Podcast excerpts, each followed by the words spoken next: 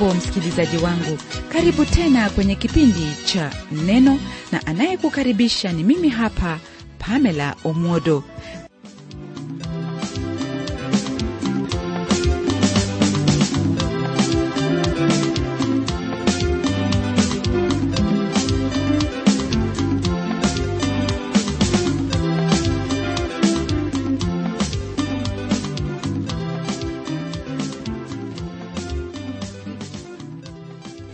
ndugu mpendwa katika jina la bwana wetu yesu kristo ambaye ametupa uzima wa milele. Sio kwa kuwa tumefanya hayo ambayo ni ya haki bali ni kwa neema na fadhili zake. Kwa imani katika yeye ndipo tumefanyika wana katika ufalme wake mungu. Msikilizaji hili kwa hakika ni jambo la kumsifu bwana na kuendelea kumtumikia katika kila njia hali na mali. Basi chukua biblia yako ili tuingie kwenye mafundisho yetu yanayotoka kwenye kitabu hiki cha yakobo kwenye agano jipya naam na kama vile ilivyo desturi yetu ni lazima kwanza tuanze kwa kujenga msingi ili tupate mwelekeo na ujumbe ambao mungu anataka tuupokee katika kitabu hiki. Kitabu hiki cha yakobo ni kati ya vitabu hivyo ambavyo twaviita kuwa ni nyaraka za jumla. Pamoja na waraka au kitabu hiki ni vitabu vile vya petro wa kwanza na wa pili yohana wa kwanza wa pili na watatu pamoja na hicho kitabu cha yuda hivi vitabu vyapata majina yake kutokana na hali yao kwamba hazikuandikiwa kikundi chochote kile ila waumini katika kristo ulimwenguni kote. Kwa hivyo kitabu hiki ndugu msikilizaji ni kitabu ambacho cha kufaa wewe kabisa maana wewe ni muumini katika kristo na kuna mengi tu ambayo mungu atakufundisha kupitia neno lake kwenye hiki kitabu. Kwa habari za mwandishi kitabu hiki kimekuwa na utata kwa kuwa kuna watu watatu kwenye agano jipya ambao wanalo hilo jina la yakobo. Ila yaaminika kwamba yakobo ambaye alizaliwa na maria mamake yesu ndiye aliyeandika kitabu hiki.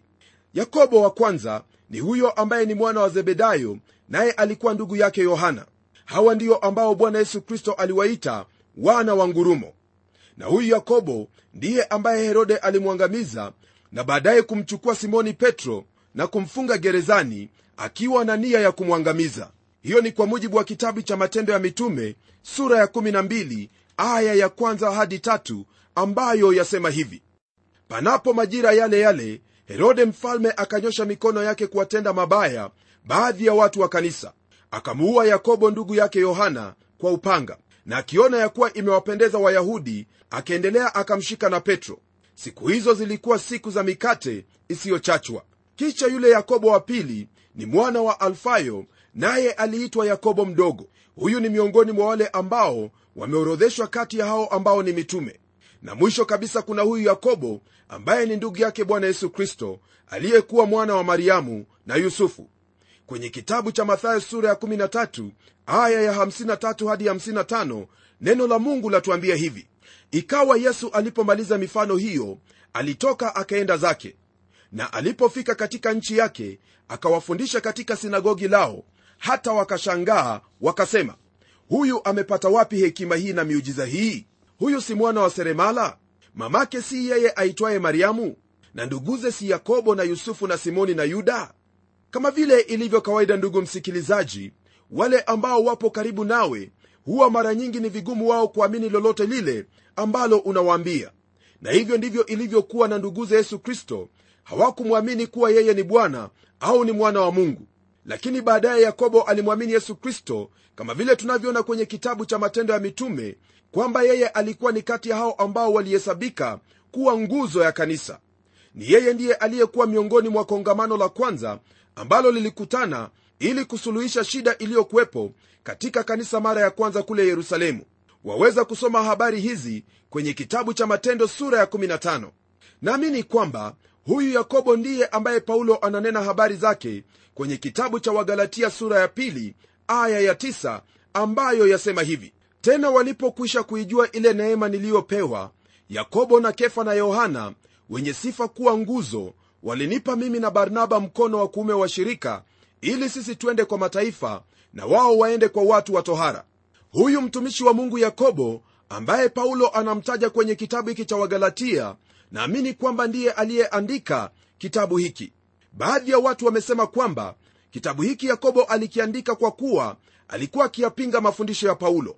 Wao husema kwamba yakobo anasisitiza matendo huku paulo anasisitiza imani. Lakini lile ambalo nataka ufahamu ni hili ndugu yangu kwamba mitume hawa wawili walinena kuhusu imani. Kuna kanuni mbili hapa kufanyika haki kwa imani ambayo paulo aliizingatia sana kwenye maandiko yake kwa habari za imani ni kweli kwamba hatufanyiki haki kwa kutenda matendo ya sheria. Ndiposa kwenye kitabu cha waefeso sura ya pili aya hiyo ya tisa neno la mungu latuambia hivi. Kwa maana mmeokolewa kwa neema kwa njia ya imani ambayo hiyo haikutokana na nafsi zenu ni kipawa cha mungu wala si kwa matendo mtu awaye yote asijisifu. Pia kwenye kitabu cha tito sura ya tatu aya ya tano neno la bwana lasema hivi. Lakini wema wake mwokozi wetu mungu na upendo wake kwa wanadamu ulipofunuliwa alituokoa. Si kwa sababu ya matendo ya haki tuliyotenda sisi bali kwa rehema yake kwa kuoshwa kwa kuzaliwa kwa pili na kufanywa upya na roho mtakatifu. Rafiki msikilizaji kwa kuwa tumeokolewa kwa neema na rehema zake mungu basi ile haki yatufanya sisi kutenda hayo ambayo ni ya haki au matendo mema mbele za wanadamu na zaidi sana mbele zake mungu. Kwa msingi huu ndipo twamwona paulo akisema kwamba ni neno la kuaminiwa na mambo haya nataka uyanene kwa nguvu ili wale waliomwamini mungu wakumbuke kudumu katika matendo mema. Hayo ni mazuri tena yana faida kwa wanadamu. Hiyo ni kwa mujibu wa kile kitabu cha tito sura ya tatu aya ya nane. Pamoja na hii twapata kwenye kitabu cha waefeso sura ya pili aya hiyo ya kumi ambayo yasema hivi. Maana tu kazi ya mikono yake tuliumbwa katika kristo tutende matendo mema ambayo tokea awali mungu aliyetenga ili tuende nayo. Rafiki msikilizaji uokovu una mzizi wake katika imani. Paulo anasisitiza kuhusu matendo hayo ambayo ni matunda ya uokovu na hili ndilo ambalo yakobo analizingatia pia. Twaweza kusema kwa maneno mengine kwamba imani ndiyo husababisha uokovu na matendo mema hutokana na uokovu huo. Mtume paulo ananena na kusema kwamba matendo hayana msingi wa kukuokoa hasa ana maana ya hayo matendo ya sheria naye mtume yakobo anaposisitiza kuhusu matendo hasa ni hayo matendo ambayo yanatokana na imani na siyo matendo ya sheria. Nam kwenye sura ya pili aya ya18 katika kitabu hiki cha yakobo neno la mungu latuambia hivi. Lakini mtu atasema wewe unayo imani nami ninayo matendo. Nionyeshe imani yako pasipo matendo nami nitakuonyesha imani yangu kwa njia ya matendo yangu. Msikilizaji mungu anapokuangalia yeye hutazama moyo wako. Anafahamu hali ya moyo wako iwe umehesabiwa haki kwa njia ya imani katika kristo au la. Lakini yule jirani yako hana habari ya lolote kama hilo na njia ya yeye kuona kwamba wewe ni mwongofu au wamwamini bwana yesu kristo ni kwa kuyaona hayo matendo yako kwa msingi huo basi ndugu msikilizaji matendo hayatuokoi lakini matendo yanaonyesha kwamba sisi tumeokolewa na yesu kristo na tumefanyika kuwa wana katika ufalme wake mungu. Na kwa jinsi hiyo twatenda au kuenenda kwa njia ya wana wake mungu. Msikilizaji ni jambo lililo wazi kabisa kwamba iwapo wataka kula machungwa ni lazima utakwenda kwa mchungwa ili upate yale machungwa. Na hivyo ndivyo ilivyo kwamba ule mchungwa ndiyo unaozaa matunda. Kwa kuwa wewe umemwamini yesu kristo yesu kristo ndiye ule mzabibu wa kweli nawe ndiwe matawi yake. Lile ambalo litaonyesha kwamba wewe uu katika yesu kristo au una imani katika yesu kristo ni lazima uwe na matunda ambayo yanaonyesha kwamba wewe ni mkristo au wamwamini bwana yesu kristo. Ndiposa bwana yesu kristo aliwaambia wanafunzi wake kwamba tendeni matendo mema ili watu waone matendo yale na wamtukuze baba yenu aliye juu mbinguni. Kwa hivyo matendo ndugu msikilizaji ni matendo ambayo ni matunda ya uokovu na siyo matendo ndiyo ambayo huleta uokovu ndugu yangu hilo ni jambo ambalo nataka ulifahamu kabisa na kuliweka moyoni mwako. Maana pasipo kufahamu hilo waweza kupotoka kwa kufuata matendo ili upokee uokovu na hivyo utakuwa umeangulia patupu ni vyema kulifuata neno lake bwana jinsi ambavyo lilivyo maana unapolifuata hili neno basi wewe utapata uokovu ndugu msikilizaji twaokolewa kwa imani na katika uokovu huo ndipo twapata yale matunda ambayo ni matendo mema. Na jambo hili ambalo lahusu imani na matendo ndilo ambalo pia petro amelinena katika kitabu cha petro wa pili sura ya kwanza aya hiyo ya tano hadi 11 ambayo yasema hivi. Nam na kwa sababu hiyo hiyo mkijitahidi sana kwa upande wenu katika imani yenu tieni na wema na katika wema wenu maarifa na katika maarifa yenu kiasi na katika kiasi chenu saburi na katika saburi yenu utaua na katika utaua wenu upendano wa ndugu na katika upendano wa ndugu upendo. Maana mambo hayo yakiwa kwenu na kujaa tele yawafanya ninyi kuwa si wavivu wala watu wasio na matunda kwa kumjua bwana wetu yesu kristo. Maana yeye asiyekuwa na hayo ni kipofu hawezi kuona vitu vilivyo mbali amesahau kule kutakaswa dhambi zake za zamani. Kwa hiyo ndugu jitahidini zaidi kufanya imara kuitwa kwenu na uteule wenu. Maana mkitenda hayo hamtajikwaa kamwe. Maana hivi mtaruzukiwa kwa ukarimu kuingia katika ufalme wa milele wa bwana wetu mwokozi wetu yesu kristo. Ndugu msikilizaji tayari waona kwamba kuna hali hiyo ya kuongezea katika imani yetu matendo. Jambo hilo ni jambo ambalo kama vile mtume petro anatuhimiza tuweze kufanya kila juhudi na jitihada kutenda hayo matendo maana hayo matendo yanaonyesha kwamba sisi ni watu wenye matunda katika kumjua bwana yesu kristo. Kuna aya mbili ndugu msikilizaji ambazo nazihesabu kuwa ni aya zenye umuhimu sana katika mafundisho yetu aya ya kwanza ni hiyo ambayo yapatikana kwenye sura ya kwanza aya hiyo ya 22 ambayo yasema hivi. Lakini iweni watendaji wa neno wala si wasikiaji tu hali mkijidanganya nafsi zenu. Na kisha andiko la pili ambalo nalihesabia kuwa lenye umuhimu sana kwenye kitabu hiki ni hiyo aya ya 20 katika sura ya pili nayo yasema maneno yafuatayo. Lakini wataka kujua wewe mwanadamu usiye kitu kwamba imani pasipo matendo haizai maandiko haya ndugu msikilizaji hasa jumla ya kitabu hiki chote cha yakobo yatuonyesha hayo ambayo yanahusu tabia za mkristo na jinsi ambavyo anahitajika kuenenda mbele za watu wa ulimwengu au watu wa jamii yake sehemu anakokaa au katika ofisi yake. Yakobo kwenye waraka huu anajihusisha na hali ya kila siku ya maisha ambayo muumini wafaa kuishi kwa imani. Kwa hiki kitabu kuwa jinsi hiyo kimefananishwa na kile kitabu cha mithali ambacho hasa hunena kuhusu jinsi ambavyo mtu yuwaweza kuishi kwa hekima na maarifa.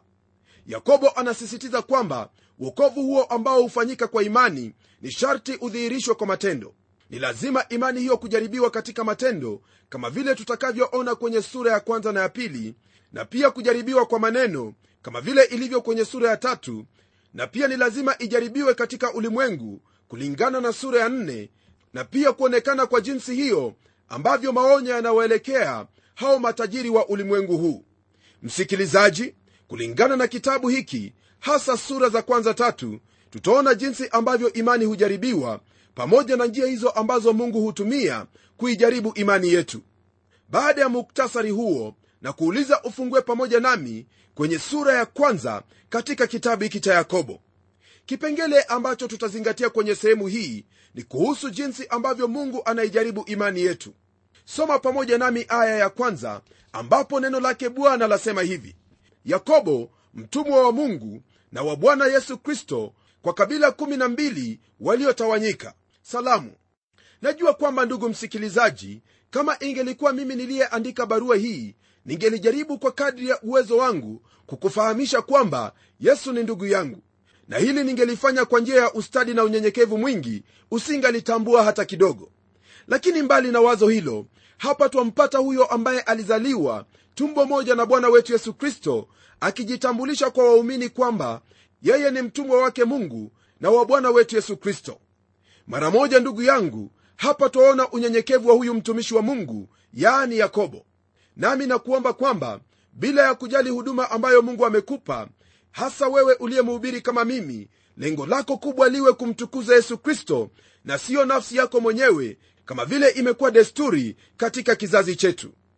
Ndugu za bwana wetu yesu kristo hawakuamini kwamba yeye ni mwana wa mungu. Naam hii ni kama vile ilivyo kawaida ya wale ambao wamelelewa kwenye nyumba moja na kufanya mambo mengi tu kwa pamoja kama vile ndugu hufanya. Kuna huo uwezekano ndugu msikilizaji kwamba ndugu zake bwana yesu kristo waliona utofauti uliokuwepo kati yao lakini hawangeweza kumwamini hapo mwanzo. Jambo hili mwenzangu ndilo ambalo twaliona kwenye maisha yetu ya kila siku. Kwani kuwafikia hao wa nyumba yetu na injili huwa ni kibarua kweli kweli. Hata hivyo yakobo alifikia ufahamu kwamba kristo si tu ndugu yake katika mwili bali ni mwokozi wake. Hili ndilo lamfanya ajitambulishe na kujijulisha kwa waumini kwamba yeye ni mtumwa wake yesu kristo huku akitumia majina yake kamili yani bwana yesu kristo. Waraka huu ambao aliuandika aliwaandikia wale ambao walikuwa wametawanyika katika sehemu za ulimwengu wa wakati ule. Hasa barua hii ndugu msikilizaji iliwaelekea wale waumini wa kiebrania wa siku hiyo. Fahamu kwamba wakati wa miaka ya mwanzo kanisa lilikuwa asilimia waebrania. Ni watu wa mataifa wachache mno ambao walikuwa wamepokea neno la uzima wakati huo ila baadaye katika tawala ya kirumi sehemu ambayo yaitwa asia maina watu wengi walimwamini yesu kristo licha ya watu kufikiri kwamba kuna hizo kabila 12 zilizopotea mtume anaandika akisema kwamba anawaandikia hao jambo ambalo laonyesha kuwa hakuna kabila zilizopotea bali walitawanyika katika ulimwengu wote. Waibrania msikilizaji au wayahudi utawapata kila mahali ulimwenguni sawa na neno lake mungu kama vile alivyonena kwa kinywa cha nabii hosea sura ile ya 9 aya hiyo ya 17 kwa mtume kuwasalimu hao wapendwa salamu hii haikuwa kama vile twafahamu salamu siku ya leo hasa kwenye sehemu hii maana salamu zake kwao ilikuwa na maana ya furahini. Na baada ya salamu hizo atawaambia wafurahi katika mazingira ambayo ni ya ajabu kweli. Basi kwa pamoja hebu tutelemke kwenye aya ya pili ambapo neno la mungu latuambia haya. Ndugu zangu hesabuni ya kuwa ni furaha tupu mkiangukia katika majaribu mbalimbali. Mbali. najua kwamba msikilizaji wangu hili ambalo neno la mungu latuuliza kufanya katika hali ya maisha ya kawaida ni vigumu. Huenda wajiuliza ni lipi hilo ambalo ni zuri katika majaribu hata kufurahia unapokuwa katika majaribu? Kabla ya kulijibu swali lako mungu ananena nawe kwa kukwambia usiwe na hali hiyo ya kulalamika unapoangukia majaribu mbalimbali. Mbali. bali katika hali hiyo ulio nayo ni muhimu kwako kuhesabu furaha tupu kwa kuwa mungu ameruhusu ujaribiwe kwa jinsi hiyo mara nyingi swali ambalo waumini au watu hujiuliza ni hili. Je ni kweli kwamba mtu akiwa katika majaribu yaweza kuwa na furaha? Jibu la hakika hapa ni la. Na iwapo mtu atakwambia vinginevyo basi huyo hasemi kweli. Yeye ni mwongo. Isitoshe ndugu yangu hilo silo ambalo mtume yakobo ananena kwenye aya hii. Lingine pia ni hili. Wazo kama hilo humfanya mtu kuwaza kwamba yumo katika mapenzi ya mungu katika majaribu au shida hiyo jambo ambalo si kweli hata kidogo kwa kuwa msikilizaji waweza kuwa katika shida au majaribu yale kwa sababu ya makosa yako mwenyewe na wala haujapatanishwa na mungu. Naam muumini anapokuwa katika shida au majaribu yale ni vyema kumtazama mungu kwa kuwa ni yeye ndiye anayejua anafanya nini. Mtume yakobo anaendelea kuelezea sababu ya mungu kuruhusu majaribu katika maisha ya waumini. Anabainisha wazi kwamba mungu hayaruhusu haya majaribu kutupata kwa kuwa ndivyo anavyotaka tu bali kuna kusudi katika hilo ambalo analiruhusu kuyajia maisha yetu. Nam neno lake bwana lasema hivi kwenye aya ya tatu. Mkifahamu ya kuwa kujaribiwa kwa imani yenu huleta saburi. Kama vile neno hili linavyotunenea kwa hakika katika kila ambalo mungu analiruhusu katika maisha yetu kuna kusudi. Msikilizaji lile ambalo hasa twahitaji kujifunza katika kila hali hasa majaribu maishani mwetu ni hiyo nia ambayo twafaa kuwa nayo wakati huo. Kwenye kile kitabu cha webrania sura ya 12 tulijifunza na kuona jinsi ambavyo mungu huwanidhamisha wale ambao ni watoto wake. Licha ya majaribu hayo kuwa magumu lakini wale ambao huyapitia mwishowe hufurahia matunda yake. Majaribu hayana maana yoyote ile mateso ya aina yoyote hayana msaada wowote ikiwa hamna kusudi la kutimizwa baadaye lakini mungu anasema kwamba kuna sababu na kusudi nzuri kabisa kuhusu hili ambalo lipo katika maisha yako. Ndiposa kwenye kile kitabu cha warumi sura ya 8 aya hiyo ya 28 neno lake latuambia hivi. Nasi twajua ya kuwa katika mambo yote mungu hufanya kazi pamoja na wale wampendao kuwapatia mema yaani wale walioitwa kwa kusudi lake. Rafiki mpendwa unapoyaona majaribu yamekufikia unapopitia katika moto wa majaribu mateso na shida mbalimbali nia ya imani yako ni lazima iwe kwamba mungu ameyaruhusu haya kwa kusudi maalum ambalo analitimiza maishani mwangu. Nam kwa jinsi hiyo basi utakuwa na ufahamu kwamba mungu yu kazini katika maisha yako kuleta hilo ambalo ni bora kama vile ayubu ambaye wakati wa shida na majonzi alisema hivi. Lakini yeye aijua njia niiendeayo akisha kunijaribu nitatoka kama dhahabu nia hii mwenzangu ndiyo wafaa kuwa nayo katika maisha yako wakati wowote wa ule unapoangukia majaribu. Ndugu msikilizaji elewa hili kwamba sina maana ya kuwa utafahamu kusudi la mungu katika hayo majaribu labda iwe kwamba mungu mwenyewe akufunulie. Hasa jambo lililopo hapa ni kujaribiwa kwa imani yako kwa kuwa twaenenda kwa imani na siyo kwa kuona. Waweza kujiuliza kusudi la hayo majaribu. Kwenye kitabu hiki cha yakobo majaribu hujaribu imani hiyo iwapo ni ya kweli au sivyo.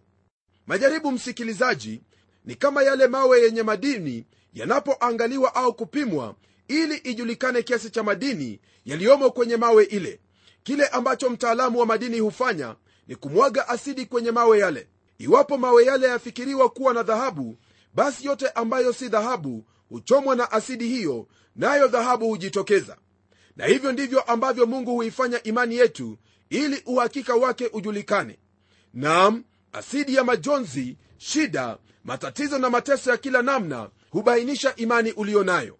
Ndugu yangu katika lolote ambalo litakupata ni vyema kwako kuwa na nia hiyo kwamba mungu anaifanyia kazi imani yako ili iwe jinsi yahitajika utu na tabia yako iwe kama vile anavyopenda mwenyewe hii ikiwa ni pamoja na kutekeleza hilo ambalo ni kusudi lake maishani mwako kwa utukufu na sifa ya jina lake. Naamini kwamba kama vile alivyokuwa ayubu wewe pia katika hali zako zote utamtazama bwana na kusema kwamba baada ya haya yote nitakuwa safi kama dhahabu iliyosafishwa kikamilifu. Ukiwa na nia hii basi utakuwa mshindi. Maisha yako yatakuwa himizo kwa waumini wenzako ambao wamo katika shida yoyote ile mtume paulo ambaye twajua kwamba aliangukia majaribu na mateso mengi maishani mwake ana haya ya kutwambia kuhusu majaribu na mateso. Na ahimidiwe mungu baba wa bwana wetu yesu kristo baba wa rehema mungu wa faraja yote atufarijie katika dhiki zetu zote ili nasi tupate kuwafariji wale walio katika dhiki za namna zote kwa faraja hizo tulizofarijiwa na mungu. Maandiko haya ndugu msikilizaji ni kwa mujibu wa kitabu cha wakorintho wa pili sura ya kwanza kuanzia aya ya tatu. Nam kuna kusudi katika kila jambo ambalo mungu analiruhusu liwe au kutupata katika maisha yetu. Mtumaini bwana katika yote nawe utapata faida ya hayo ambayo mungu ameyaruhusu maishani mwako. Nitaomba pamoja nawe sasa maana najua kwamba mungu amekubariki na iwapo ulikuwa ukipitia katika hali ngumu umeanza kubadilisha nia yako na malalamiko yametoka kinywani mwako nawe umeanza kumshukuru mungu maana mungu anajua kile ambacho anakifanya. Na tuombe. Mfalme tena mungu uishie milele na kushukuru kwa hayo mafundisho ambayo umetufundisha siku hii ya leo kwa kuwa tumefahamu kwamba katika kila jambo ambalo latupata maishani kuna kusudi lako jema. Ni ombi langu kwamba kama vile ambavyo umenena nasi ndugu yangu msikilizaji atajipa moyo na kuwa na nia hiyo ambayo wahitaji tuwe nayo wakati wa dhiki majaribu na mateso umeahidi katika neno lako kwamba hutatuacha au kutupungukia. Tujapopita katika mawimbi hatutazama. Tujapopita katika moto huko nako wewe bwana utatuhifadhi. Kama vile ulivyowahifadhi shadraka meshaka na abednego. Na kushukuru kwa kuwa wewe u pamoja nasi na ikiwa ndugu yangu yu katika shida yoyote ile najua kwamba bwana najua kwamba bwana utampa neema hiyo ili aweze kupitia majaribu yale na kutoka kwenye majaribu hayo akiwa amesafishwa kama dhahabu ambayo ni safi kabisa iliyosafishwa kikamilifu. Na pia najua kwamba kwa nguvu za roho wako mtakatifu utaendelea kumfunulia zaidi sana kuhusu haya ambayo tumejifunza. Naomba haya katika jina la yesu kristo aliye bwana na mwokozi wetu. Amen. Rafiki yangu najua kwamba baadhi ya maswali yako kuhusu majaribu yamejibiwa. Zaidi ni kwamba sasa waweza kuyavumilia majaribu ukijua kwamba mkono wa mungu umo humo ili kuifanya imani yako kuwa safi kama dhahabu na kutakia baraka zake mwenyezi mungu katika maisha yako. Ungana nami tena kwenye kipindi kijacho ili tuendelee kujifunza kuhusu yale ambayo mungu amekusudia katika maisha yetu. Ni mimi mchungaji wako jofre wanjala munialo na neno litaendelea.